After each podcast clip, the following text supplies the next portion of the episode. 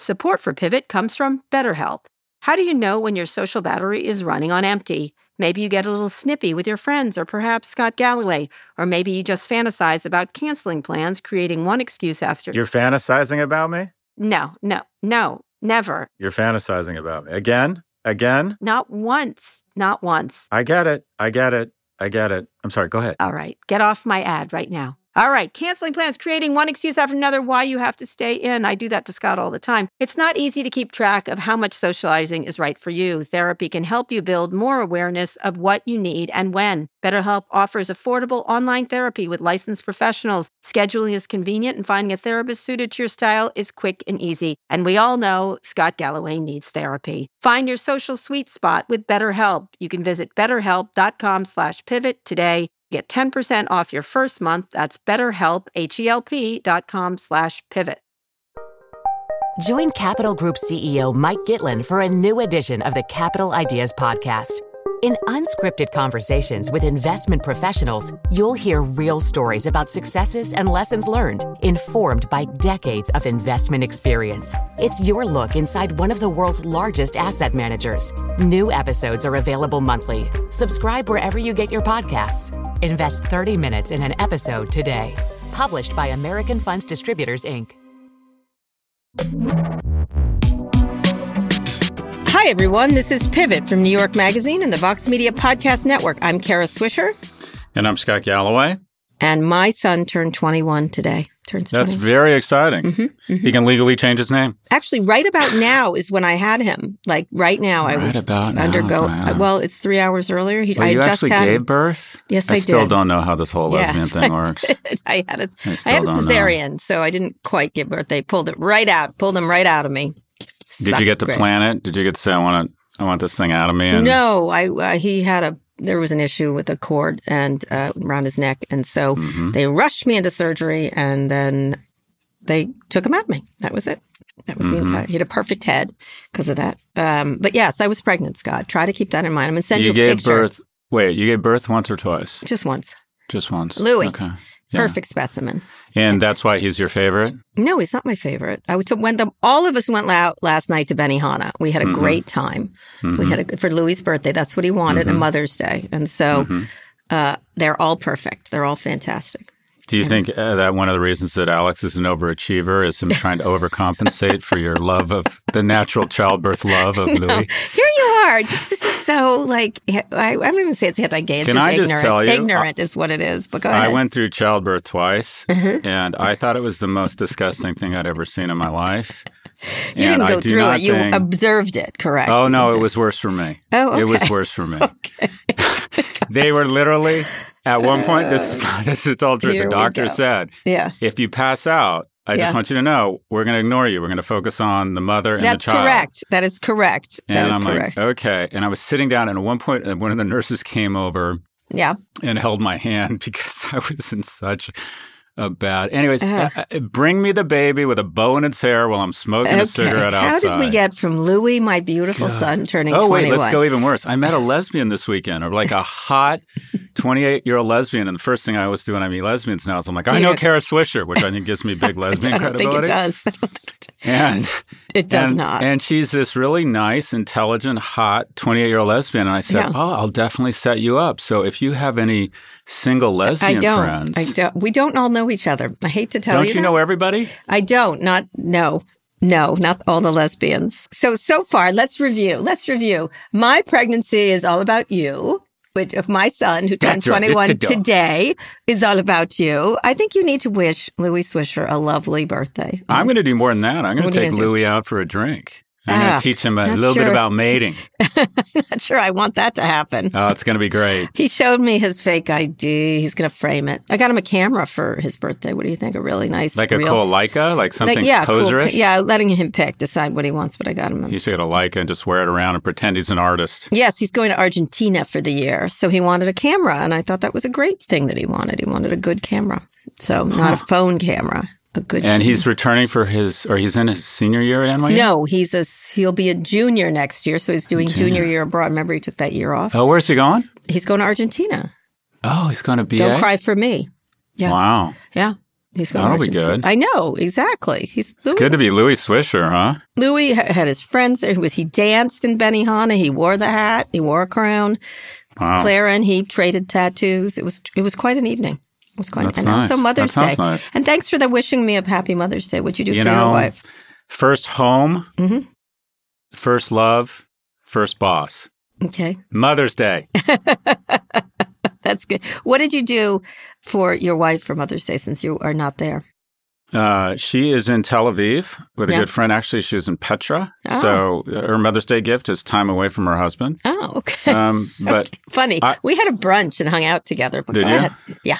I love Mother's Day. The, Yeah. the nicest thing in my life nice is holiday. raising is raising boys with someone I care about. It's Mhm. generally the nicest thing in my life. Yeah. And so I do a bunch of stuff, but uh, it should remain confidential. Okay. oh, Um, wow. But it's okay. an important day for me.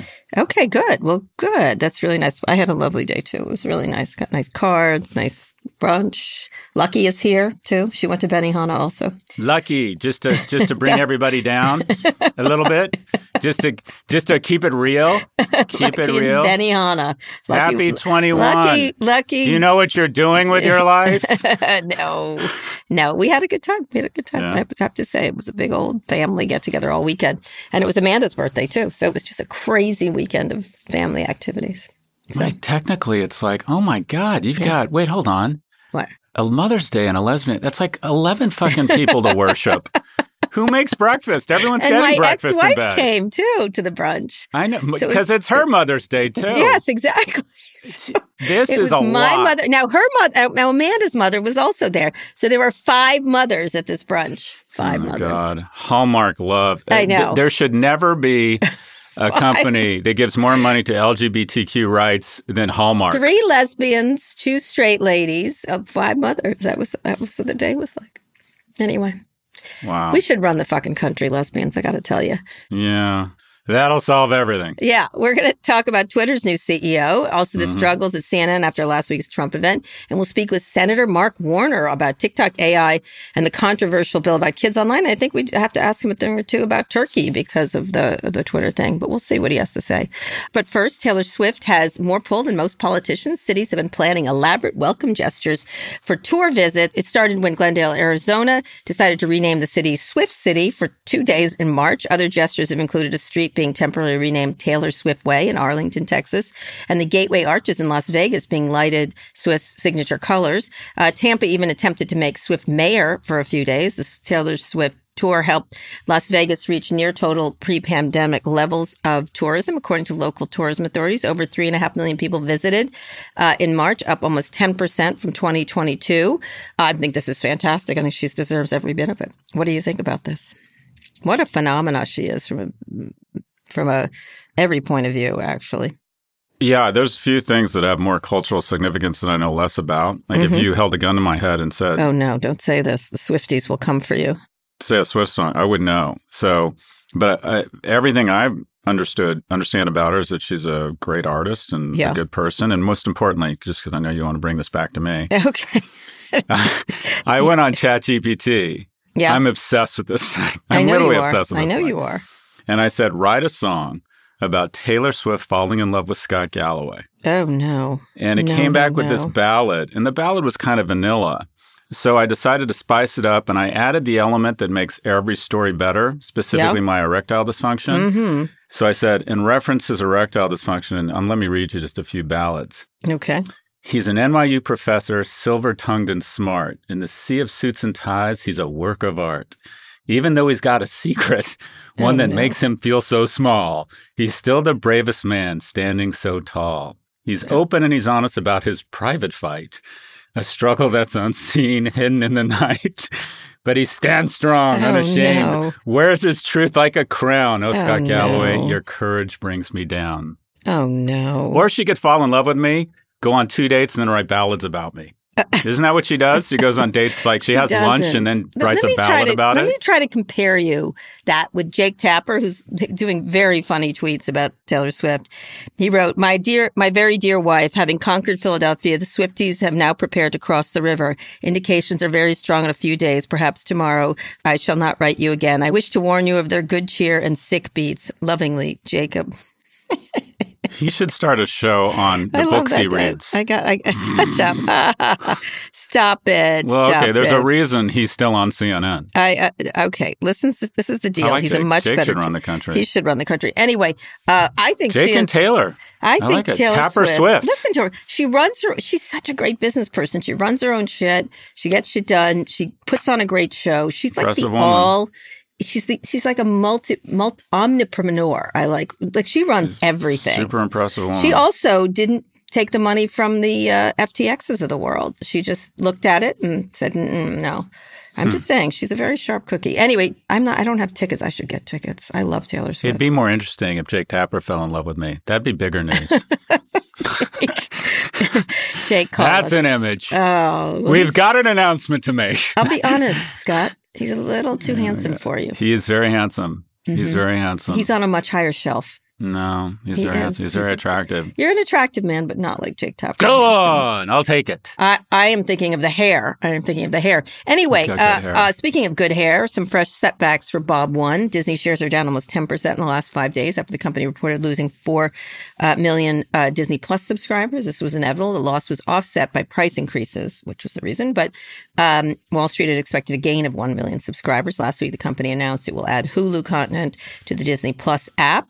And Netflix plans to cut $300 million in spending this year. For context, the streamer's operating expenses were around 26 uh, billion last year, so 300 million feels kind of small. The decision is reportedly due to delays in plans to crack down on password sharing in the U.S. Uh, what do you think about this? Is this inevitable? Most of the losses come from India, where they lost rights to the Premier League cricket. So this brings together a lot of trends, Mm-hmm. uh, or is really indicative of what's going on in the broader media ecosystem. Uh, the first is that I mean the, the premier strategy is cutting costs and laying off people, Mhm. and they reduced its streaming costs by almost half a billion dollars. Yeah. They've cut seven thousand jobs, about Mhm. six billion in annual savings.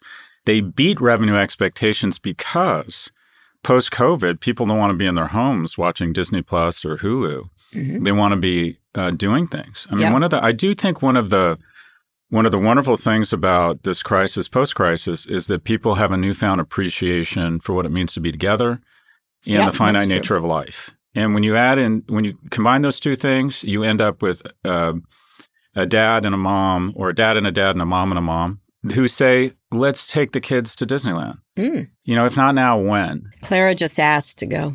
here's the following thing people are waking up to the fact that going to Disneyland is about a billion times more rewarding than watching fucking Disney Plus all day long. Mm-hmm. Okay. And your job as a father right now, this is, I think, my job, is to get my kids out of the house and off their phone. Yeah. Whatever it is. Does it involve leaving the house? Does it involve the company of our Mhm. dogs? Does it involve you not being on your phone? If it hits any of those three things, the answer is yes. yeah. And if you look at their numbers, Kara, they lost 4 million subscribers. They reduced costs 400 million around streaming. They're buying Hulu, which is basically uh, consolidation, which needs to Mhm. happen. And what's saving their ass right now? Right. An in-person wonderful experience with others called the, the parks. Yep, I get it. So now he's and he's also still caught in the in the DeSantis fight that keeps going on, and DeSantis is not backing down. Neither is um, they keep passing legislation, uh, et cetera, et cetera. So he's he's got a lot on his plate. He's got a lot on his plate. But the prices, you're right. He's gonna these things are all of them are going to slow down. Correct? We've been saying this forever. Uh, I mean, $26 billion in operating expenses, Mhm. 120 million households in America. And so they are consolidating. You know, they're taking Hulu. Cutting I- prices. yeah, taking They're Hulu. cutting price, cutting costs, cutting pr- Mhm. not cutting price, cutting costs, cutting investment massively. And you know what was the biggest gift for them? What's the that? biggest gift?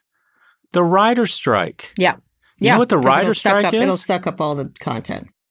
It's the equivalent. Of stop. Well, uh, how all of these experts who invented AI now now that they're rich have decided that what they created is a monster, Mhm. and they're asking for a pause. This is the perfect thing for the studios and I the was writers saying not that to realizing. someone. I was saying that to someone. The costs are they're going to do the costs. Um, you know, it's interesting. He's got a lot on his plate, and you're right. He just he's going to suffer because these numbers are going to go down with price increases. He'll probably do better with price increases. Speaking of prices, one thing he said about the DeSantis Florida thing, which I thought was he's still escalating that though. Does the state want us to invest more, employ more people, and pay more taxes, or not? Which I thought was a pretty strong statement. And then he said, I think the case, the case is that we filed uh, last month made our position and facts very clear. This is really about one thing and one thing only, and that is retaliating against us for taking a position about pending legislation. Where's your prediction of where it goes? Oh, I, I immediately, when I saw that it was down 10%, Buy. And I immediately went and looked at the stock and I'm thinking about buying it because this is this company has as much you want defensible IP. That's Mm-hmm. at the end of the day, that's kind of the gangster for enduring stock market value is defensible IP. And Yeah. this company has Got more it. defensible IP. And Bob's coming in, you know, it's like Honey Badger just don't give a shit. Bob Iger doesn't give a shit. He's Mm-hmm. Yep. in, you know, he's on the back nine. He can do whatever he wants. He has a ton of credibility. He just acquired Hulu. They'll make that kind of the adult part of the their streaming platform. He got it for not a terrible price. Mm-hmm. Yeah. He didn't have to overpay for it. He's cutting costs like crazy. This is a this is a this is the kind of stock you So- give to your Okay. give okay. to your kid. Interesting. Well, that's interesting. Speaking of a kid, uh, Forbes has a new owner, 28 year old Austin Russell, the CEO of an autonomous driving tech company. I met him once or twice, is acquiring 82% of the business publication. The deal will reportedly value Forbes at $800 million. Forbes attempted to go public last year via SPAC, a blank check merger, didn't go through with the process over financing concerns and market slowdowns. Axios has reported that Russell is in talks to receive funding from Indian investment firm Sun Group, a previous potential buyer whose deal did not materialize due to criticisms Forbes faced because of the firm's ties to Russia. Uh, okay, another rich guy buying something. He likes Forbes, apparently. Uh, again, Vice finally filed for bankruptcy last week. BuzzFeed News is shut down. Forbes worth $800 million. Um, what do you think? Well, there's what something is only worth what someone's willing to Yeah. pay for it. So Yeah. the fact that it was it, Sure. it is worth 800 million. I would Mhm. argue its value is more like 100 million. Yeah, It's got a brand, it's got nothing else. yeah. And, And? I also think the Forbes brand has lost a lot of credibility because of its. They have this kind of weird stringer network. You probably know more about this than I the know. contributor network. Although they've been doing some great journals. We had that reporter you loved uh, who was writing about TikTok, Emily Baker White, Mhm. and my friend John Paczkowski is an editor there. So you think they're doing good work? Some of the work is great, and I think they are. And they do have that contributor uh, program, which when you click a Forbes link, you never know if you're going to land on journalism. Yes, that they've had that. Why would someone like this want to own these? It's another billionaire that wants to own media. It's it's pure and simple. It's a form of ni- narcissism and fear of death, and that Okay. is if you're if you're a billionaire Republican, you buy sports teams. If you're a billionaire Democrat, you buy a media company. Yep. I mean, it's it just. What would you would you think having it would be worthwhile? I mean, it's a global brand. We're talking Forbes, about you know, the rich people thing. If he has, but to do a good job of it, Yeah, he's going to have to pour. I mean, this is this is worse than a sports teams. M- most sports teams they break even, they lose some money, and then the terminal value goes up. In ten years, you sell it for a lot more to the Yeah. you know Qataris or something. Yeah. With a media company, I mean, he's just it's like buying a plane. You think, oh, great, I own a plane, buddy. You just bought a ton of expense to Mm-hmm. do anything with the Forbes brand. Investigative journalism, long form journalism, good business journalism competing against the Wall Street Journal and the New York Times. It just takes a shit ton of money Yep. and it's a terrible business. Yeah. So unless he's willing to sign up for another 50 million a year in investment, his Yeah, newsroom's like going to get angry. Yeah, yeah.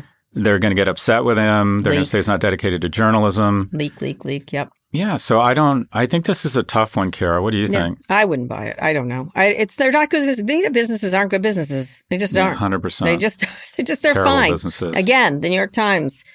What do they make?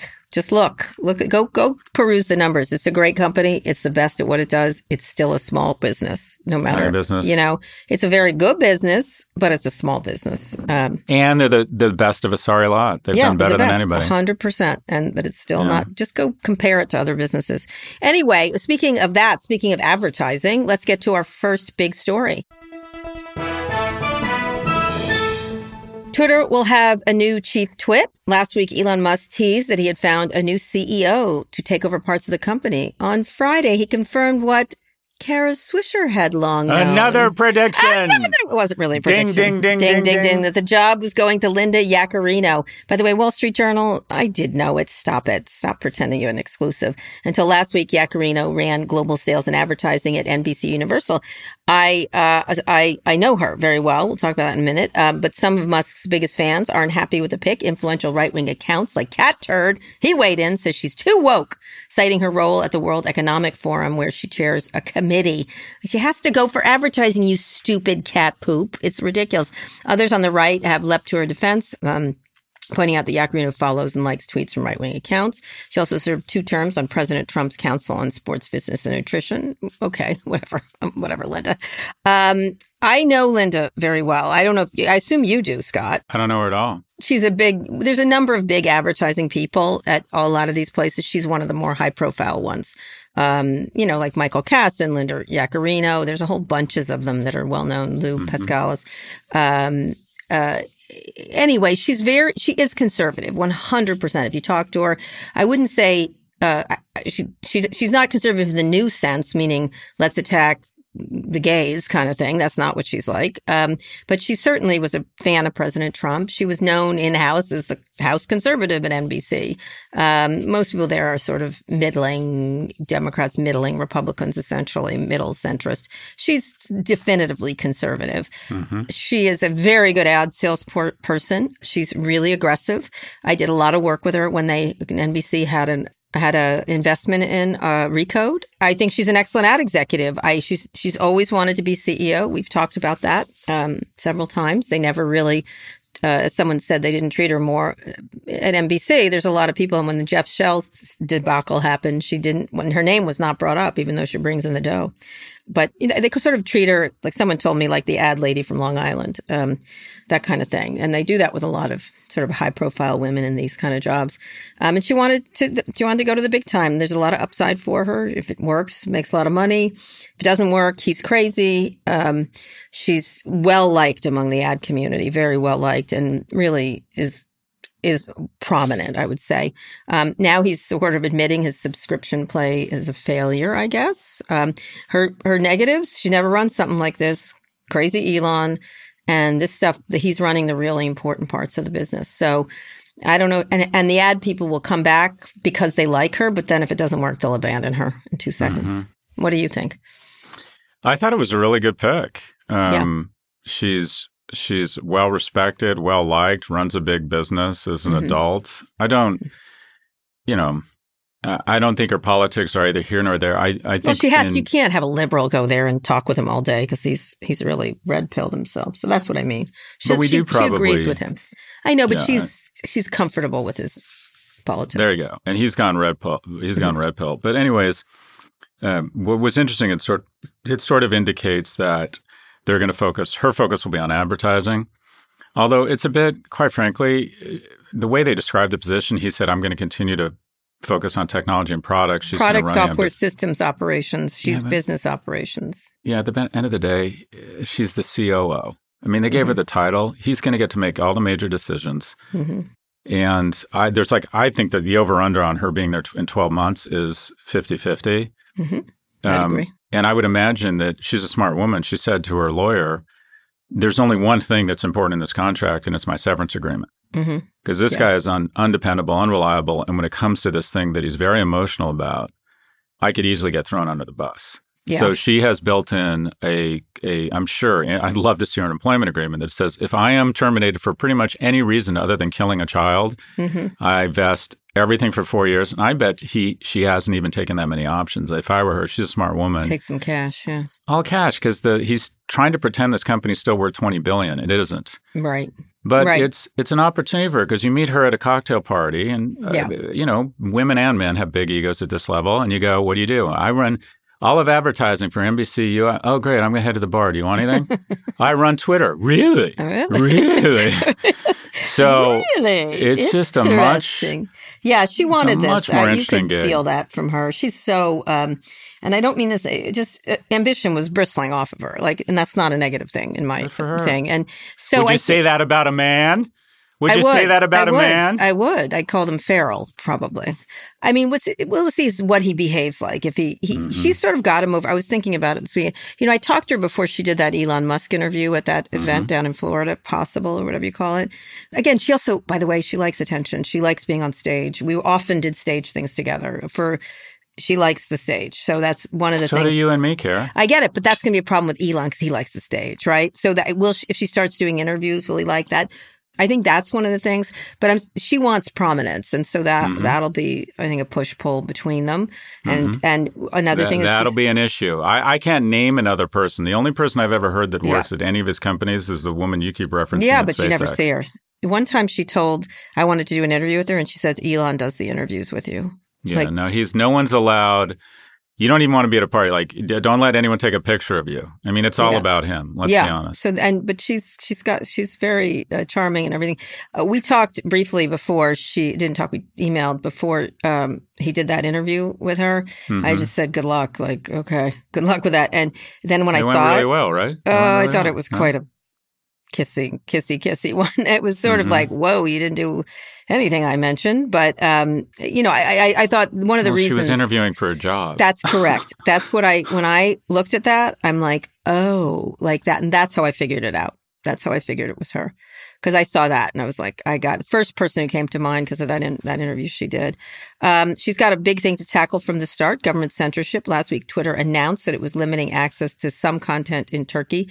It hasn't said which comment, but Turkish news sites report tweets come from a Kurdish businessman and investigative journalist uh, was. Uh, investigates the current government, uh, which, by the way, they're going to looks like they're going to a runoff. Critics accuse the company of caving to government censorship in the lead up to the presidential election. Turkey held the election on Sunday. Musk fired back at one of those critics, tweeting that the choice was have Twitter throttled in its entirety or limit access to some tweets, which is not the choice. But by the way, before the takeover, Twitter fully complied with half of government demands it receives. It was one of the most aggressive pushback of government requests uh, in in tech at the time. Since the takeover, the number has gone up to eighty percent. Twitter said that he'll post what the government in Turkey sent us, but as of the recording, he hasn't. Twitter used to be great about fighting government censorship, uh, even going as far as to sue the government of India before he took over. Uh, but now he's removing content at Indian government's request, including a BBC documentary. I find it's difficult to think of someone who is more full of shit than Mhm. Elon Musk. And the latest thing he is eh, pitching, promising, being sanctimonious about, trying to attach to his brand, pretending Mhm. he gives a flying fuck about it is free speech. Yep. This is the absolute worst thing he could have done for democracy and a fair election. Mhm. Because when you keep the platform up, first off, you're right. This has sent a message to every autocrat that if you tell Twitter to bastardize their content in my favor, Mhm. they will back down. Because the absolute worst thing that could have happened has happened, and that is he left the network up. If he'd taken the network down the day after the election, they would have said, fine, put it back up. They probably would have said, keep it up, as you referenced they did before. Instead, the majority of Turkish citizens who had to make a decision going to the polls, and most people are really busy and don't make that decision, or oftentimes the Right. swing voters who swing an election don't make that decision, Mhm. had a source of news media that all of a sudden, all the anti Er- Erdogan contact wasn't there. And there wasn't a disclosure saying we were forced to ta- Mhm. take it down. Mhm. This was the absolute worst message to send to every autocrat around the world. Mhm. Yep. This was worse, much worse than taking the platform down. Mhm. And it did everything an autocrat wants. Give me the impression I have free speech. Give me the impression the pro uh, Erdogan contact, content has veracity because the platform is still up. But all the things questioning my corruption, talking positively about my opponent, that just disappeared. So just th- w- whenever Elon Musk says free speech, just keep in mind, A, he doesn't know what the fuck he's talking about. Right. And B, if he did, he has no fidelity to it. Mhm. No, he also has business interests in Turkey. No problem. But he has huge business interests in Turkey. Let's be clear uh, for both SpaceX and for Tesla. Um, and so this is just honestly, if he says I'm a free speech absolutist again, I'm going to, I don't know what I'm going to I do. think free speech is important for humanity. Have you Yeah. heard that rap? yeah, Except when it comes to free elections in Turkey. Anyway, just typical. Typical. And by the way, Twitter did the uh, exact opposite before. They should do it everywhere they are. Just we're not going to do it if they want to be free? Government's speech. back down. They Yep. won't any longer. They won't They're all going to say the same thing now. Yep, one hundred percent. They these com- especially because these companies are under such pressure by these governments. They really are, and it's not their biggest business. It's not like he's losing anything by doing it. It's like just advertising. It's not. It's except for Elon Musk businesses. Yes, it's it's grotesque. It's good luck, Linda. Good luck, Linda. Have a good time. about it? Have at Make it. sure that severance payment is big. I was told by an ad person, which I think is 100% true. I was at a thing and they're like, I'm like, are you going to go back to Twitter? And, and they were like, well, it sucked before, and now there's penis pictures and white supremacists all over the place. Probably not very much, right? Unless it works. So she's got to convince him. She'll stabilize it. She probably has. Mm, she probably insulted it to them before. Yeah, Has- but my guess is someone like that has such deep relationships. She's going to throw a bunch of great parties at Can She and, is. stuff, and and Let's say, go. "Hey, Let's go. Let's show up. Hey, hey, E. hey, CMO of P&G Ford, just give me ten or twenty million. It's Just me, now. Linda. Yeah. She'll she'll they'll get there'll be a Yeah. Yaccarino bump Yeah. in their advertising. Yep. They're still going to have to deliver, but what you said is it's always been a subscale platform that's never really shown the ROI of the other stuff. No, but let's go to the party. What do you say?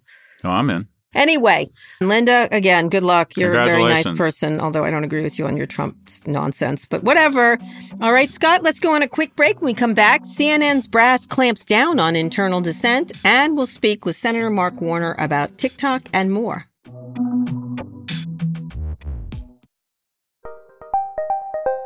Did you know the Capital Ideas podcast now has a new monthly edition hosted by Capital Group CEO Mike Gitlin? Through the words and experiences of investment professionals, you'll discover who was their best mentor, what's a mistake they made that changed their approach, and how do they find their next great idea. Subscribe wherever you get your podcasts. Published by American Funds Distributors, Inc. This episode is brought to you by State Farm. You've heard it before. Like a good neighbor, State Farm is there.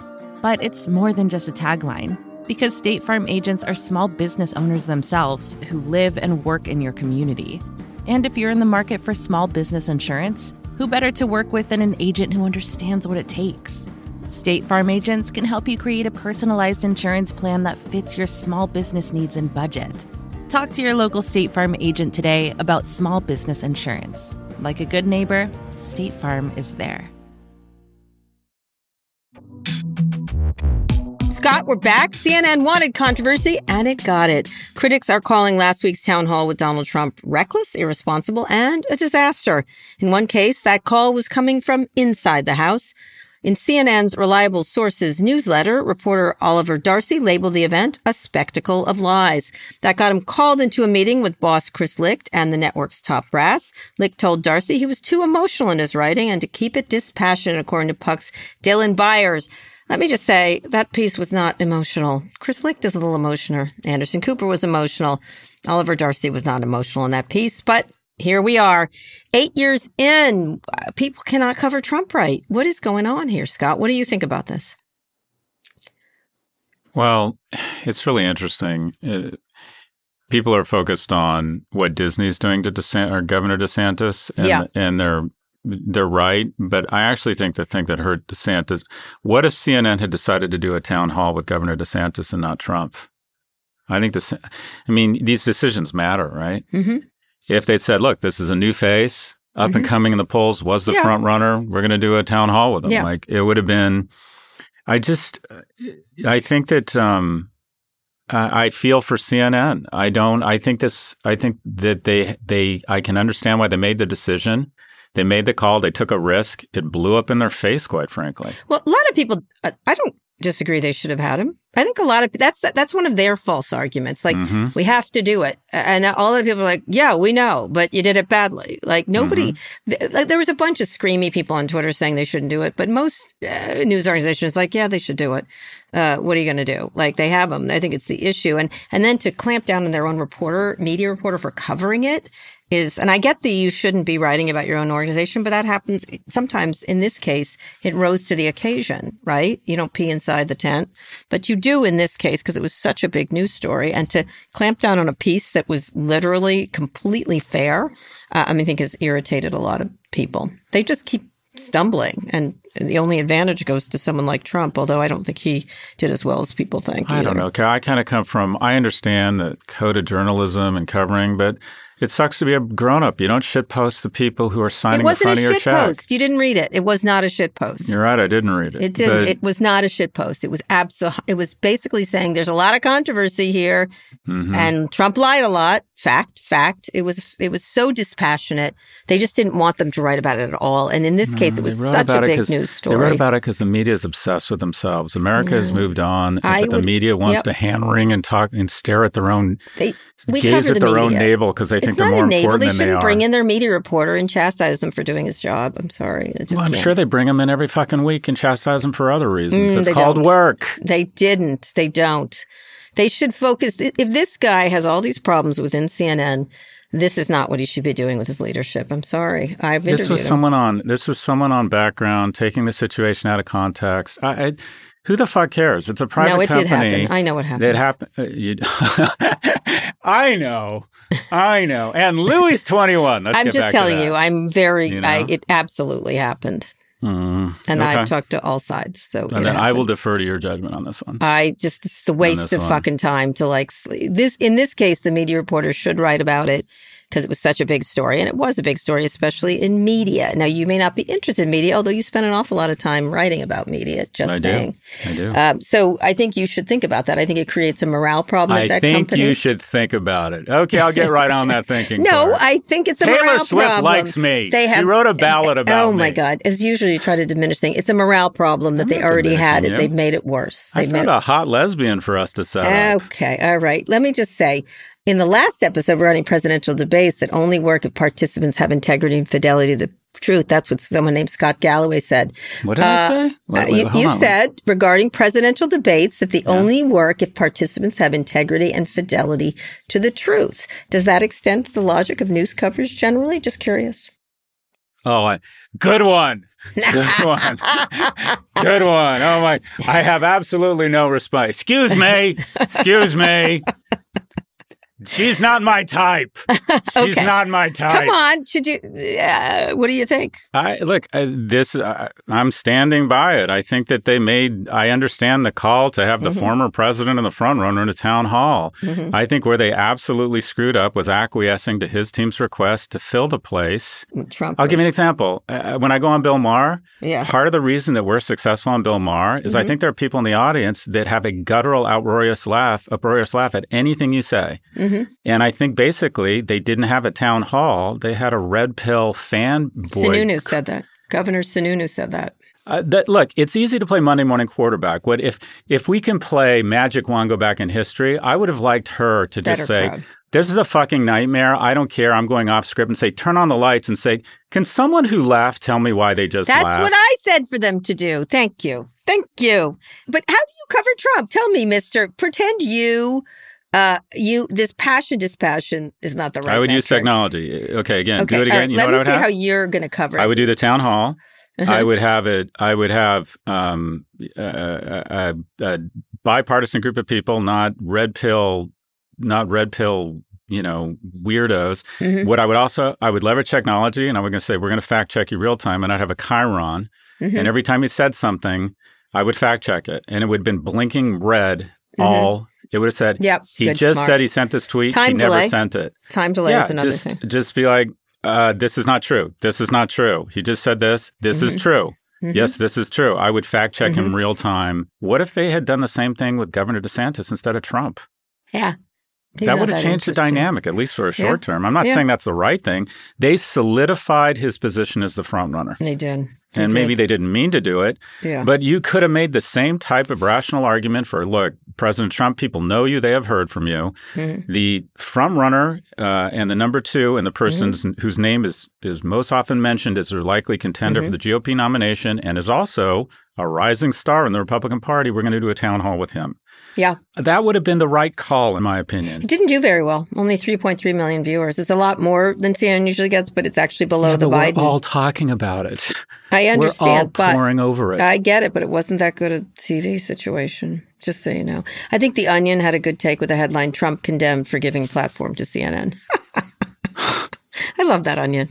Anyway, Yeah, they do a great yeah. job. We'll see. All the other networks will take Trump. By the way, uh, they're Yeah, in talks with all the will. major networks. He's the best Um, guest in television. He makes he is. news. Same thing with Elon. He's going on CNBC tomorrow night. Um, But, you know, there's no way the media can't be a booster to candidates. That's just the way. We're not neutral. Um, and we like to think of ourselves as neutral arbiters, but as depicted mm-hmm. on Succession this week, we are active players who make intentional editorial choices with consequences. That's from Evan Engel. The, the, relationship between Tom and Shiv is just too much for me. Is it? They're just not it? nice to each other. I just No. can't handle it. I don't think Well, people keep should handling treat each it. other that way. Keep handling it. Let's just he's say, he's got to be the bigger man. She's got to. Yeah. She's. Uh, they're just. They're just. Relationships are supposed to enhance each other's lives and build each other up, not be mean to each other. I just. I'm Mm. traumatized by Succession. right Are you? All right. Well, get ready. now. Get ready. Yeah. Oh, Two by the way, I read a tweet. Yeah. I read a tweet that someone said they couldn't follow it, and the best part of uh, Succession was your podcast. It's pretty good. I'm sure you're not listening to it, but it's very I'm good. not. This week, I'm. I had Jesse Armstrong, the creator, this week about this show. This was a really good show. Hey, let's get back to Tom. He's a he's an, he's a he's a classic Shakespearean actor, isn't he? Yes, McF- Macfadyen, Matthew Macfadyen. What's he like? Uh, he's wonderful. We should listen to my podcast with him. It's quite good. Yeah, that's not going to happen. And then I, I just interviewed Jeremy Strong for a full hour. He plays Kendall Roy. He was great. Anyway, CNN, just get it together and stop acting like Stop picking on CNN. Stop picking on. Oh, stop it, please. Anyway, let's bring in our friend of Pivot. Speaking of nice guys.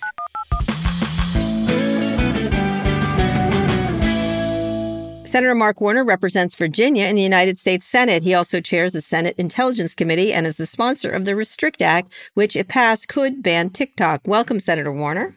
Thanks for having me. So I want to start with just something we just were talking about. Um, Elon Musk appears to be censoring tweets at the request of the Turkish government. We've seen him take similar actions in India. The last owners uh, pushed back on the Turkish government when they tried to do this. Do you have any thoughts um, about the free speech implications, and should this be a congressional priority? Well, Elon Musk is brilliant. I think we all know that. Um, I worry about his uh, tendency to be supportive of authoritarian regimes.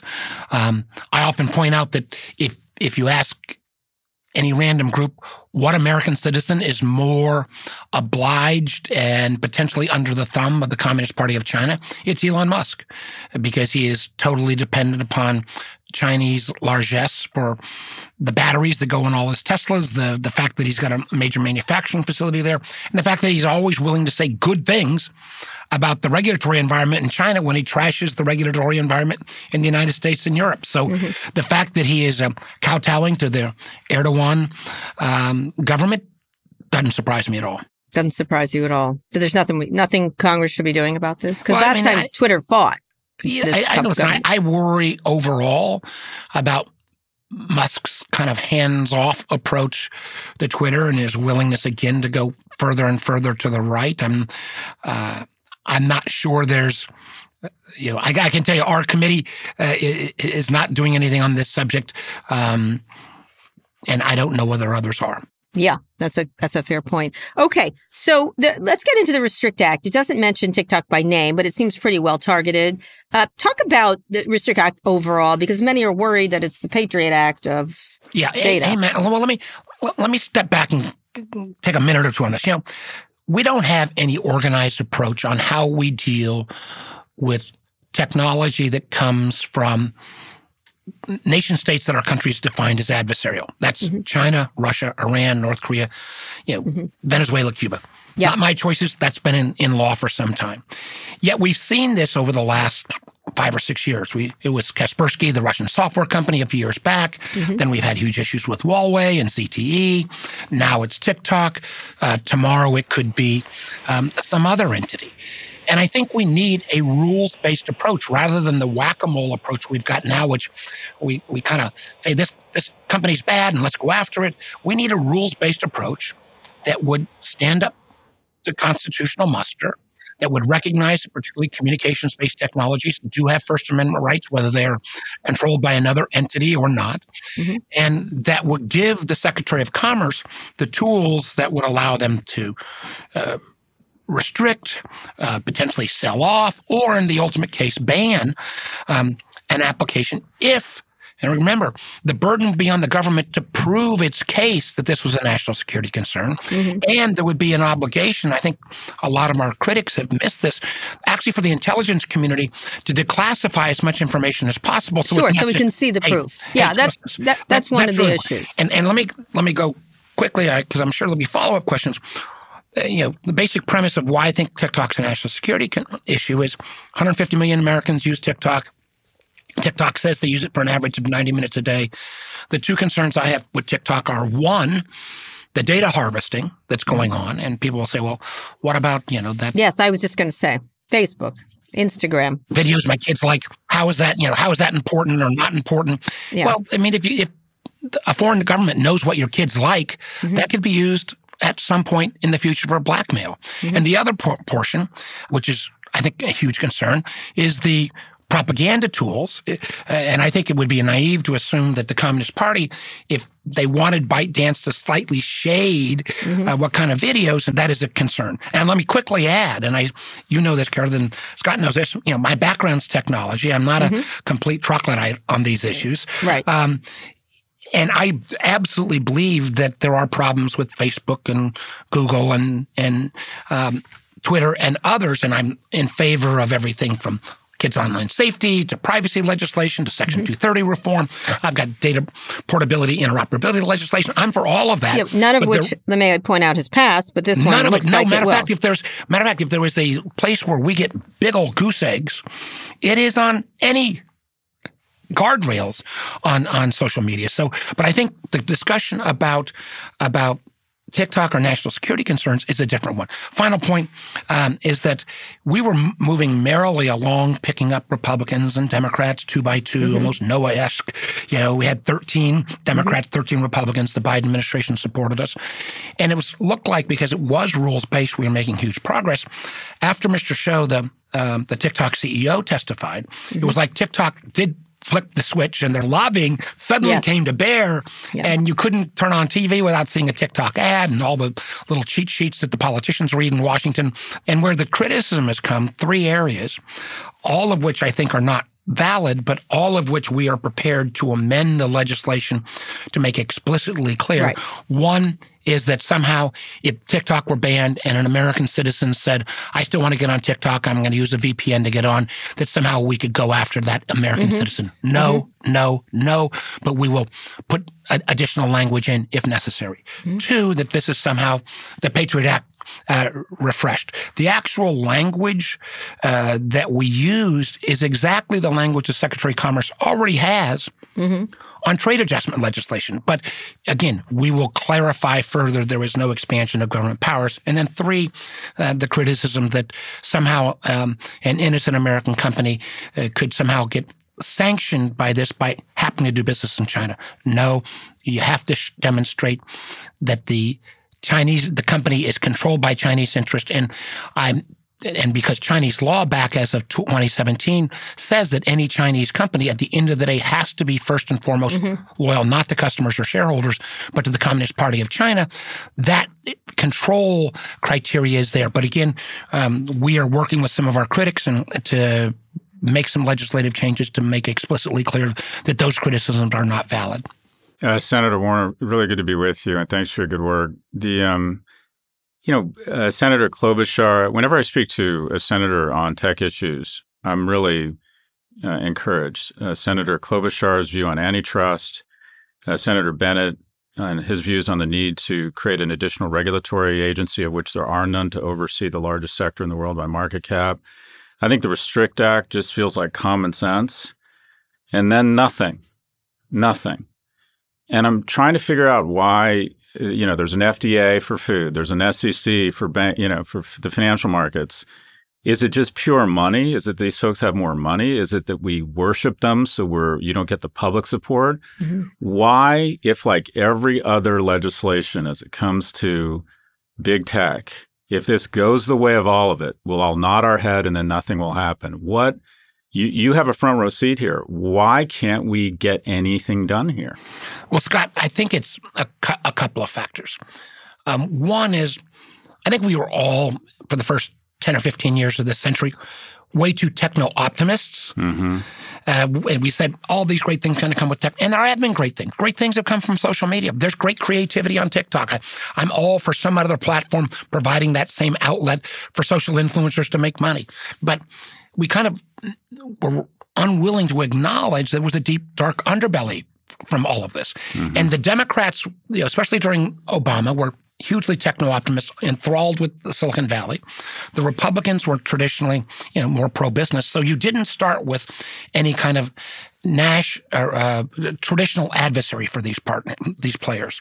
Then, when we had even the lowest hanging fruit, something called the Honest Ads Act that I think everybody mm-hmm. supported, that said if you advertise on Facebook a political ad, there ought to be the same disclosure requirements that, that you would have uh, if you were on TV or radio.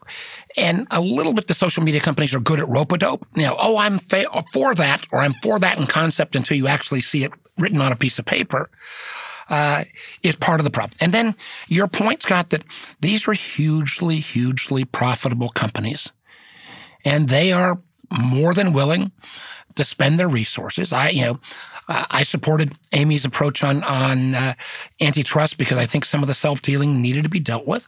But it's um, you know, she can say more articulately than I, but you know, she got just overwhelmed with the amount of money being spent. I'm, was. I'm seeing this real time. I don't think there is a lobbyist in D.C. that I know that's not on TikTok's payroll at this point. Right now, again, that's part of the process, but I don't think we should underestimate. Is it having an effect that that the because it worked I, for it worked against Amy or well, Senator Klobuchar? I, I tell you the are are moving uh, along literally with folks lined up to get on our restrict bill since the mm-hmm. opposition is, has has kind of blossomed all at once, and it was inter- it was almost like a light switch went off. Mm-hmm. Um, but we are working with some of the folks who've got concerns because if they've got legitimate concerns about individuals falling prey or mm-hmm.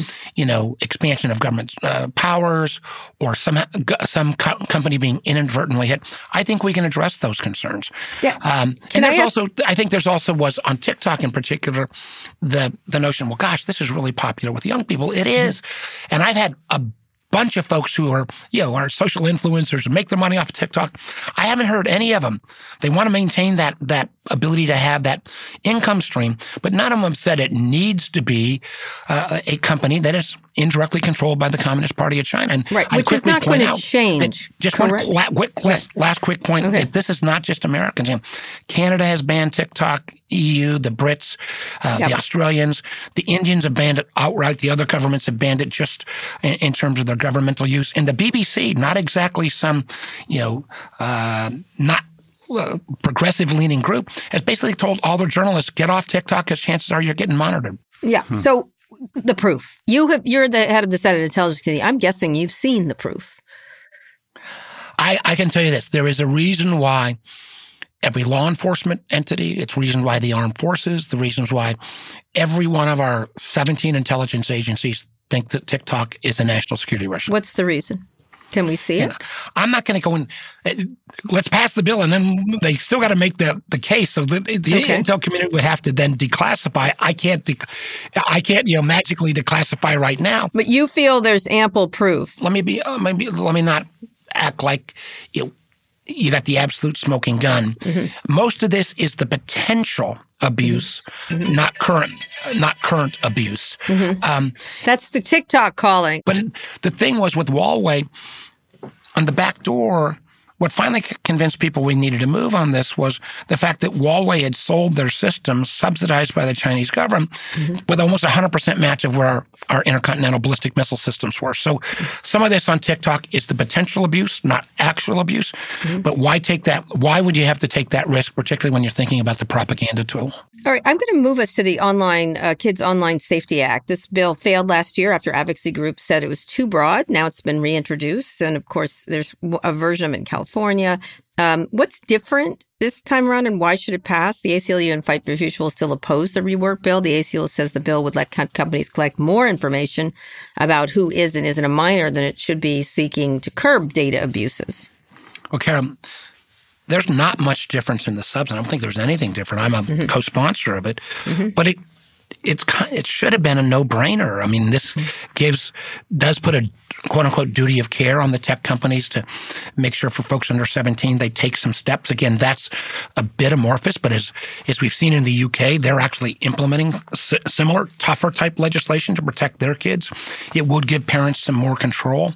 And when we see the level of mental health issues, particularly coming out of COVID, and again, not all due to social media, but in many cases exacerbated mm-hmm. by social, social media. I mean, uh, the, the epidemic of, of body shaming issues, the epidemic of uh, eating disorders, oftentimes accelerated by some of these social media platforms. Mm-hmm. Um, this should be a no brainer. And I do think this session, um, it will get done. I think it will get marked up uh, shortly. And, and um, again, it's, it goes back to your earlier point. If we can't if we can't protect our kids, or if we can't take on something that is a national security risk within this domain, mm-hmm. uh, and, and to Scott's point, what in the heck are we doing? Why why can't we move the ball on any of this when, frankly, when we don't at the congressional level, we cede to a quilt work of state laws, or as we've seen time and again, we basically cede American leadership to the EU mm-hmm, mm-hmm. or to our friends in the UK, right. who are willing to take action. So, uh, some studies came out this week, I think, validating what a lot of us, you know, felt, and that is that mental wellness among teens is inversely correlated to their phone usage, full stop. That if, if a kid uses a lot, is on his phone all the time, he's just much more prone to, you know, mental health issues. We age gate the military, we age gate driving, we age gate pornography, we age gate alcohol. Wouldn't a fairly simple solution, and I know you've talked about this, be to age gate all social media? Because if you don't age gate it for everybody, the kid that's not on it is also depressed because he's isolated uh, for the rest of his community. What's your view on age gating and how do we get it done? You know, I, I have, first of all, I don't know any family post COVID that doesn't have mental health issues, including my own uh, family. And so, and, and the tools of social media, which has been, again, scientifically proven now to exacerbate some of these issues. I mean, uh, this is not speculation, this is real. Um, on the age gating, Scott, I, have thought about it. I probably don't, you know, I've, I've not taken a position yet because I've not thought it all the way through. So at some level, I don't know what that age gate necessarily should be, but the ability to at least um, limit what type of access and uh, and can you use it for a learning purpose, but not the device for a learning purpose or an educational, but not a um, you know not a social media platform. I think reasonable people can get to a yes on some of this. And, and our failure to do so, I think, goes back to that uh, enormous, enormous power. And these are great companies. I don't want to underestimate the fact that, you know, the Googles, the Amazons, the Facebooks, the Apples, mm-hmm. they are great American icon companies, but their unwillingness to acknowledge that that there is a deep, dark underbelly in some of their production is deeply disturbing. And I, you know, applaud you guys because you guys have been fairly lone, lonely voices for a long time. Yeah. In a tech sector that is mostly obsequious to these companies. You know, um, and what is the proposition now? What is the what is the? I mean, people are worried. I'm worried about the data collected on who isn't a minor too. They're just we're given the opportunity to have more data, but wh- where is the actual opposition right now? And the actual opposition right now has morphed into um, and, and this is a bit of an overstatement, but still more on the Republican side, unwilling to do anything that's viewed as anti-business. Now, let me be clear: there are plenty of except my for Disney. Friends. They do like attacking Disney, but go ahead. Yeah, but but there are a, a, lot of folks, a lot of Republican members who who are strong advocates of some of this. Um, what we've not done and and I'm willing to you know, amend my or change my restrict bill to you know make it frame we got a lot of different paths uh, that we're working on. Um, prioritization, whether it's antitrust, whether it's Section 230, mm-hmm. whether it's privacy, whether it's kids. I would hope, and you know, as much as I want to try to do the actions on uh, the national security issues, if we could take a giant step forward on kids' online safety, um, that would be a huge, a, a huge win uh, for our society. And I met with the British regulators recently, and you know, they are now because some of these issues, it's easy to say I'm, yeah. I'm for kids' and safety, where the devil in the details on how you get this right, particularly on some of these burdens of what is inappropriate behavior. You know, it, it's, I don't want to want to dismiss, it's tough, but the Brits are doing it. Yeah. All right. Topic of AI. We're moving to that. You asked test companies, including OpenAI, to open up about how they assess and mitigate risks from AI models. Um, you requested they respond by May 26. Have any companies responded? And what do you have, want to learn? We have one we have heard from virtually all the companies that they want to mm-hmm. uh, they in- intend to respond mm-hmm. two what i tried to do here and I, I, say this as somebody who's trying to learn as quickly as possible. And I'm actually bringing in some of the, the Sam Altman and Alexandr Wang, mm-hmm. some folks from NVIDIA tomorrow to both talk to the intelligence community, but also to help educate a dozen plus bipartisan senators. Um, what I tried to do with my letter was let me claim a spot from a policy standpoint where I think there is mm-hmm. no disagreement that we need to have basic security requirements. We need to make sure that these platforms, mm-hmm. um, these language, large language learning models, uh, you know, have basic cybersecurity built in, for example, rather than bolted on the way we do in in um, mm-hmm. many uh, many systems. It becomes an afterthought rather than you know kind of the uh, part of the sauce that is that is built from the beginning. And I think folks get that. Um, and I'll be anxious to see what kind of response uh, they give us. Um, I again, most of the brand name CEOs, and I've met most all of them, and many of them are obviously brilliant. Uh, they all say they want um, you know some regulations, some rules of the road. Sure, regulate me, please. I, I worry though, uh, maybe being like now an old guy, right. that I've heard this line before. You from have the heard this line before, and then like, you know they're gonna it's gonna be fine until you actually say, okay, let's look at your internal biases. Let's look at you know what you kind of a um, global body. Yeah, what kind of publishing rights? What about all the folks who who who may suddenly decide there's no need to create content anymore because you're not going to get you're not going to get paid for it? Yeah. Um, so yeah, a global body it would be would be. You know, if you, one of the things that I don't think most folks know, and I I didn't really know this until recently, was in the 90s mm-hmm. there was a real effort to create a global set of standards around cybersecurity. Mm-hmm. And everybody was in China and Russia. It was actually the United States in the late 90s that pulled out of the kind of UN driven efforts to try to create mm-hmm. some cyber set of standards that might say, you know, you, you, you blow up a healthcare system that's the same as in war blowing up a, you know, mm-hmm. a hospital. Um, and I think we got out of it because we thought we were so far ahead. I hope any nation state at this point, particularly when it comes to AI, mm-hmm. doesn't have the hubris to think, you know, even if we're ahead today, that we're going to be ahead forever. This right. is is a global issue, um, and it's one that uh, uh, needs uh, some set of standards. Amen. You chair the Senate Intelligence Committee. You have access to the most insight from the greatest intelligence apparatus in the world. What, in your view, would it, would it mean for the world and for America if we don't repel Russia from Ukraine? What, what what's at stake here? What's at stake is much more than Ukraine's territorial integrity. What's at stake is whether an authoritarian regime that stifles virtually any dissent is able to violate every component of international law and roll over a free and democratic country. And it goes well beyond what would happen with Ukraine. It suddenly makes all those frontline states, particularly the Baltic nations and Poland, potentially up for grabs next.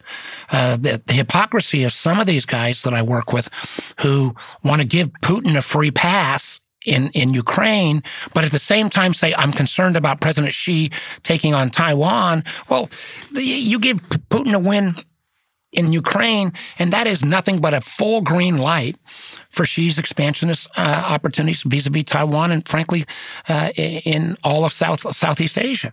So uh, I think they are linked. I do think it is. I think our intelligence community on this one uh, has really stepped up. The fact that they were willing to declassify, and for any spy to give up information is always kind of tough, but mm-hmm. declassify, particularly in advance of the invasion, what Putin's plans were going to be, and that caught Putin off guard.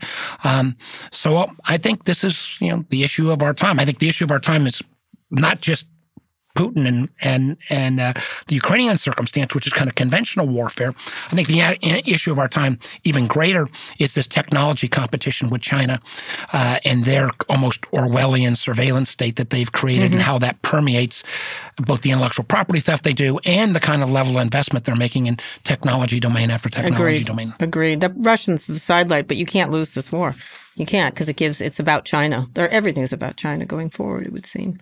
Um, and I think know, it's really important though to make make clear, as a policymaker at least, that you know my beef is with the Communist Party in China and Xi Jinping. It is not with the Chinese people. It is not with the Chinese diaspora, and that's I think important not just to, to be sound appropriate, but you know the Chinese diaspora still communicates a lot on WeChat, and if you don't make that point, the Communist Party is going to make the case of, hey, you see all these Western nations, all these other nations, they're just anti-Chinese, yeah. and uh, yeah, it's, in, it's an interesting. A couple of years ago, when I did that piece saying I love TikTok, I'm using a burner phone. This is about four years ago. Great product. It's going to be huge.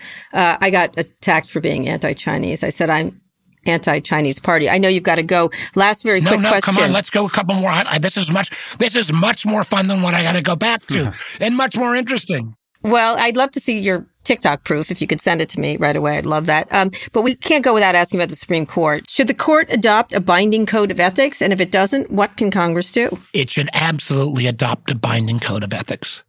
Everybody else has to operate in, in public life. Congress does, other judges do. Um, you know, the presidential office is supposed to. Eh, the, the Supreme Court, I, I don't understand even from a Judge Roberts who I think has tried to, you know, pretty much play down the middle, why there's a, not a little more self reflection there and a willingness to move forward on this. So, if it doesn't, should Congress take action? Yeah, I'm, you know, I went to law school, but I never practiced a day of law, so I don't have the foggiest notion of who would win that uh, mm-hmm. that legal battle. But I think, yeah, I think Congress should. I think it would it would be hard pressed to have a court say we're going to reject Congress's um, notion of of what the ethics are, whether that meets mm-hmm. constitutional muster or not. Leave it to others. So they might do that. But Senators Markey and Blumenthal have called for Clarence Thomas to resign over this. He didn't recuse himself from a case involving Harlan Crow, who seems to be rather generous with him. Do you have anything to add? What I would add is I think Supreme Court needs a code of ethics. And I think Judge Thomas, if he wants to maintain any level of credibility, needs to give uh, his fellow justices and, more importantly, the American public some explanation of how and why this happened. You think he's going to do that? Shamelessness seems to be a disease in Washington these days. I'm I'm not holding my breath. Not holding your breath. But should he resign? Listen, I'm not there uh, at this point. I do think he needs to give some better explanation or or description of how this came about, and I also think there needs to be. Uh, completely on a going forward basis, a set of ethics so that if there was any doubt in any of these justices' minds about what is appropriate or not, that you've got a code of ethics that you could refer to. I'm going to glom all over you right now. You were the first person to graduate I, my understanding is from college on either side of your family. You were a valedictorian. You started a you started a business. You made a shit ton of money, and I say that in the best possible way. Elected to the Senate. You head the Senate Intelligence Committee. You're, I mean, relative to your peers, you're still a young man, but you're not a young man. Like what what box is left for you to check when you think when you're sitting there at night alone or talking to the people that matter to you? Like, what do you want your crowning achievement to be? Is it around a certain issue? Is it around like what's what do you want to accomplish over the next 10 years? One, you're generous, what you said. And two, I get to do this on terms, this job. And I didn't think I fully appreciated when I first got it, on terms that very few people do. Um, I was lucky enough to do well in business before I came in came into this. I was governor before I was senator, so I got a little bit ex- executive experience. And frankly, the first couple of years of being senator, I didn't like at all, and I, I kind of stunk at the job because um, I was I wasn't used to being told, you know, go to the end of the line, wait your turn. And the whole notion of what I thought was my skill set, which is how do you get people that might disagree to yes, um, didn't seem to be valued very much. But the fact that I've got financial resources, the fact that I have the 535 members of Congress live closer. My main house is in in Alexandria, in Old Town, and quote Sarah Palin, I can see the Capitol from the third floor of my house. So I only got a 20 minute commute as opposed to the men and women who got literally you know, a full day commute. Gives me an ability, and I I think I've been governor and senator enough that I I hope I'm doing this for the right reasons. And where I think my value add now is helping sort through these technology issues, recognizing, as Kara said, that the challenge of our time is this technology competition with China. And if we can continue to be the innovative nation that we've always been, but recognize that there is a very different authoritarian mindset out there that could use technology for ways that could be really bad for the very nature of how humans exist. Uh, if I can help navigate that and do it in a bipartisan way, I like to joke I work in the only place in America where being a gang member is a good thing. I'm, I got my gang tats up and down both my arms all the time from all the gangs I've been in, uh, you know, on infrastructure and and uh, chips and you name it. Uh, so I'm I like this job, and I hope I do it pretty well. And it, you know, it's the honor of my lifetime to represent the people of Virginia. Scott referenced your age, which is young for the Senate. Um, I'm, working, I'm, I'm the only place in America at 68 years old. I'm one of the young guys, but I'm very immature. I'm very immature. Um, still old. So last week, we, you and I have talked a lot about misinformation over the years, and we're both very familiar with it. Uh, last week, an altered video of Dianne Feinstein returning to the Senate showed her getting dropped off by a hearse, which was terrible. But she has age issues, and there is that that is happening within. Scott talks about it quite a bit. Um, is the age of Congress versus the age of the country, and the ability to deal with important issues like tech, et cetera, et cetera. How do you look at that? How does that change, especially when we're in such a partisan state? Joe Manchin might shift over to the Republicans. He might not. He might run for president, et cetera, et cetera. This is a this is a 50-50 country at this point. Yeah, and I'm not going to comment on Dianne. I'm glad she's back. I hope she's doing better. Um, I actually don't know if I fully agree that we're as divided as, as everybody says. I mean, mm-hmm. the last two years in the Senate, as productive as any time I've been here. You know, even as productive as the first couple of years of Obama when Democrats had, you know, ran the whole show. If you look at virtually everything we did in the last two years, from the infrastructure bill to the CHIPS bill to the small step on guns to making sure we never have another January 6th, the so-called Electoral Count Act, it was all done bipartisan. And frankly, most of the stuff in the Inflation Reduction Act on the energy stuff, we could have gotten lots of Republican votes for. So I think there are a lot more rational people in both parties than the the loud voices say. My appeal to people all the time is, you know, I'm proud to be a Democrat, but I don't care if you vote for a Democrat or Republican. Vote for somebody who knows how to get to yes. The number of guys and gals that I work with who, you know, can tell you what they're against and have this view, view that they are absolutely right on every issue blows my mind. And it's like, you know, the fact is, people say, mm-hmm. well, don't you get sick of working with XYZ? Yeah, but I don't have a choice. It's mm-hmm. like a mm-hmm. high school you never graduate from. You know, I got mm-hmm. the same. If I get pissed at somebody, I still got to deal with them. So figuring mm-hmm. out a way to to deal with that person, and at the same time encouraging more people that can then uh, find a way to get to yes, um, I think is important. And I and I I don't lose faith because I, the last couple of years uh, was as I in as productive as any time since I've been here. Let's get to yes, Scott. What do you say? Maybe. Maybe. We like to get to maybe. That's where we get to. maybe. Probably yes, not. But. Yes, I but. don't know. I don't know. Anyway, Senator Warner, you're one of my favorite senators. Thank you so much. And I'm super excited for you to send me all that TikTok classified information. Super excited. Thank you, Senator. Gareth Scott, thanks so much. All right, Scott, isn't he an impressive senator? Are we impressed by the elected officials we bring here? Yep, 100%. I have to say. Anyway, one more quick break. We'll be back for wins and fails.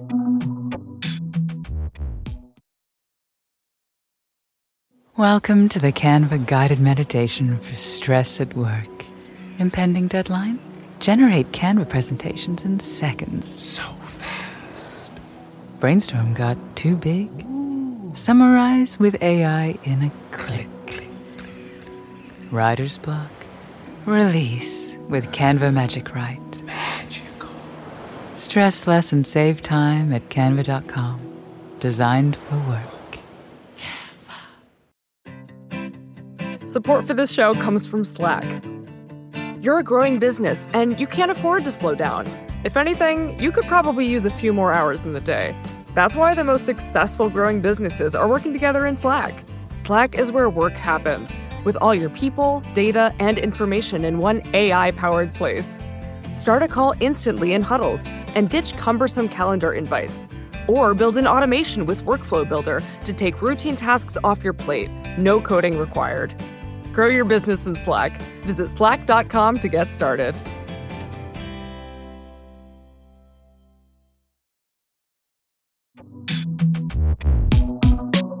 Okay, Scott, let's hear some wins and fails. Gosh, there's so many to pick from. I guess I, I think here's what I a fail uh, was this story about the new details are coming out with a very complicated portrait around the Bob Lee's death. And this this Wall Street Journal story was really quite something. You should read it. It's about I he lived in this thing called the lifestyle, which is Mhm. sounds like just a lot of sex and drugs. Um, and I thought it was a really well done piece. And it's I feel sad for all those people. I, I'm aware of that group of people, and there's a lot more people in it than you think. Um, and I feel sad for those really rich people who are sort of floating around from Cabo San Lucas to this place to that place and on a perpetual. Um, I don't know. These smart people should spend more time doing smart things. And it seems, I, I get they want to explore and be themselves, but a, a 24 7, 365 Burning Man seems a waste of your life, in my opinion. But that's just me. So that was kind of sad. It made me sad. That piece made me sad, sad. I sad. wouldn't. I mean, if you're Tony Hsieh and you surround yourself with sycophants and you're Yeah. Abusing drugs and getting fascinated with fire and end up dying of smoke inhalation in the fire you started, I mean, you feel sorry for that guy. But you know why this group of tech elite engage in designer drugs and sex? Hmm. Because they can. Yeah, I know, but because it's, a lot of fun. I wouldn't feel sorry for them. And I don't feel sorry. I just thought I felt sad after listening I get to it, but you know what? It's not reading it. the thing. The thing I find we have such a kind of conservative society. A lot of the articles I saw were, "Ooh, it ends up that he was part of it." They call it underground, Mhm, not- underground no, I sex knew. and I'm, drug I'm culture. aware of it. It's not. And it's like, okay, it's kind of, it felt to me sort of judgmental as if it somehow rationalized the murder. Mm-mm. And that's not true at all. It's people engage in sex and drugs, and rich people do it in disproportionate amounts diff- in different different ways because. Uh, you know, because they can, and most of them are able to handle it and manage their lives. I don't. Yep. I, I find the the way the media positioned it as if, uh oh, it wasn't a, it wasn't as tragic for him as we'd thought Oh. because he was in. I don't I- think. there's Did you? I definitely in our that way. country a conservative bent that somehow, if they find, you know, they found ketamine in his blood, and they said his his They found blood, a lot of stuff in his blood. yeah, they said his blood read like a pharmacy, and it's like. Yeah. You know what? A lot of people are doing a lot of drugs. It doesn't mean it makes it any less tragic when they get Mm-hmm. I stabbed get three times. I get it. I get it. I just found I found that the I've I've met those people at their drifty little parties and Ayahuasca parties. whatever. They're, I'm like, oh my god, do something else. Yeah, I I just agree. I, I got to tell the blame the homeless people are quiet. They're taking drugs and Oh, that sex. was that was that was the worst part of this. Yeah. that they Mhm. go to the demonization of of Yeah. homeless people and talk Right. about incarceration. Who and the uh, disproportionate number of the homeless and people Mhm. incarcerated ten, tend to be lower income and people of color. yeah. It's nothing but, in my opinion, non-empathetic, thinly veiled racism. It is 100. Anyway, that was- just made me sad. That made me Yeah, sad. I- I- and my I my my it. win, Louis Yeah. Swisher. Happy birthday. Sorry. Good for him. good for him, and good for you. Good for you. I have good kids. I like my Yeah, kids. we've heard that several They're million so times. good. Okay, so wins and fails. Um, my win is Germany has finally committed to sending $3 billion of military aid uh, to Ukraine. Uh, Germany is the largest economy in Europe. Uh, Ger- the Europe cannot win a land war, and it's Europe, let's be clear, it's Europe and it's NATO, and repel the Russians without the full throated support of Germany. And Germany, I think if you were to pick a place and say, this is this is a great role model for how a democratic capitalist society should run. It, they're Mhm. incredibly um, an incredible culture. I mean, this country was leveled, and within Mhm. 30 years, they were making the best cars and some of the best manufactured Yes. equipment in the world, and also the best beer, quite frankly. But this is an impressive culture, highly productive, highly capitalist, very mindful of their past. I would argue, in many ways, more mindful of our than we are of our past Mhm. really attempted to come to grips with what has gone on there, put in place a lot of democratic rule. It is a progressive, wonderful country, but if it does not stand toe to toe with its other European allies and America on this, Mhm. Europe's going to lose this war. Yeah. And as Senator War- Warner said, that gives China and every other autocracy a green light that if they have a bigger army than their neighbors, it pays to just invade. So I'm I'm really happy that the the the German government uh, has decided to you know stop Yeah. I don't know wringing their hands and they're sending the Wringing their including hands. including these incredible drone technology you can launch just with just uh, handheld uh, drones. Anyways, that's my that's my win. My fail is a little deeper. Um, the uh, so earlier this week, um, I think it was the FDA recommended loosening the restrictions on who can give blood. And Mm-hmm. uh, because largely because of the AIDS crisis, there was a series of restrictions around whether uh, gay men could give blood, a series of questionnaires that a lot of people found kind of correctly discriminatory. And finally, all of that has been removed. And there's questions that are applied to everybody now, I believe, around your recent sexual activity and whether you're the right person to give blood. But I met a couple of I met a couple of gay guys in their early 30s, and they were talking Mhm. about, and they had sort of a little bit of a um, I don't call it conservative view on vaccines, but they were talking about vaccines. Well, I didn't get it. And I'm like, I remember just thinking, like, eh, these kids, I'm like, you just have no fucking idea. If you had Mhm. been born 20 years earlier, like your friends everywhere would be dying. Yeah. and and uh, DC and the press had this sort of conditional sympathy for them. Mhm. It was like, oh, they're victims, but they kind of deserve what happened to them. There Right. was, Mhm. I came of kind of age or professional age in 1992, and I hope that COVID is the, the worst thing that this generation has to face. But people forget. Yep. Um, they just forget what Yeah. what happened. Mhm. And Ah, the wonderful conservative gay guys, they're always my favorite, but go ahead. The wonderful thing, I'm like, Jesus Christ, boss, you just have no fucking idea what your Mm-hmm. Mm-mm. brothers brothers went through Mm. who had the misfortune of being born in 1962, not 1982. Yep. And anyways, um, but there's there was this wonderful thing called science, and now your mortality rate for someone with HIV in in many most communities, your life expectancy is about the same as someone without HIV, and it was all through one thing. It was through science. And it was through bipartisan support of science. The closest Math, thing we have to a truth Mhm. is science.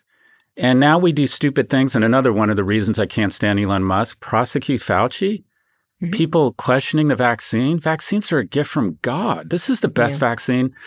You're, the best thing, the best, Robert most innovative Kennedy, thing in, Running for in president. history is not your iPhone. It's not chips. It's vaccines. Yeah. Millions of lives saved every year, suffering Yeah. d- d- death, disease, and disability. And so I, I, I worry that for some reason we have somehow decided that your political stripes somehow should dictate whether you are pro or anti or skeptic of Yeah. science. The the God the Godfather of my son, Mhm. and he's open about his HIV status. Mhm. You know, he's my age, much healthier than me because Yeah. of science. Science. Anyway, we I'm- love science using- here on this show. we love science. My We love science. my and my loss Nice is one. people who who don't, for whatever reason, have decided that some view on science somehow indicates their political. You know, it's got nothing right. to do you with know politics. What? Stick with hot lesbians and do not go There around go. conservative gay men. That would be my advice to you. All right. We want to hear from you. Send us your questions about business, tech, or whatever's on your mind. Go to nymag.com slash pivot to submit a question for the show or call 855-51-PIVOT. We're going to do a special show soon. People want a parenting show from us. We'll give it to you. We'll give you a dating show. We'll give you a pickup line show. Not. Okay, Scott, that's the show. We'll be back on Friday for more. Please read us out. Today's show was produced by Lara Naaman, Evan Engel, and Taylor Griffin. Ernie Indradat engineered this episode. Thanks also to Drew Burrows and Neil Saverio. Make sure you subscribe to the show wherever you listen to podcasts. Thanks for listening to Pivot from New York Magazine and Vox Media. We'll be back later this week for another breakdown of all things tech and business. Being anti science doesn't say anything about your politics. It says that you're not closer to the truth. You do not walk hand in hand with the truth.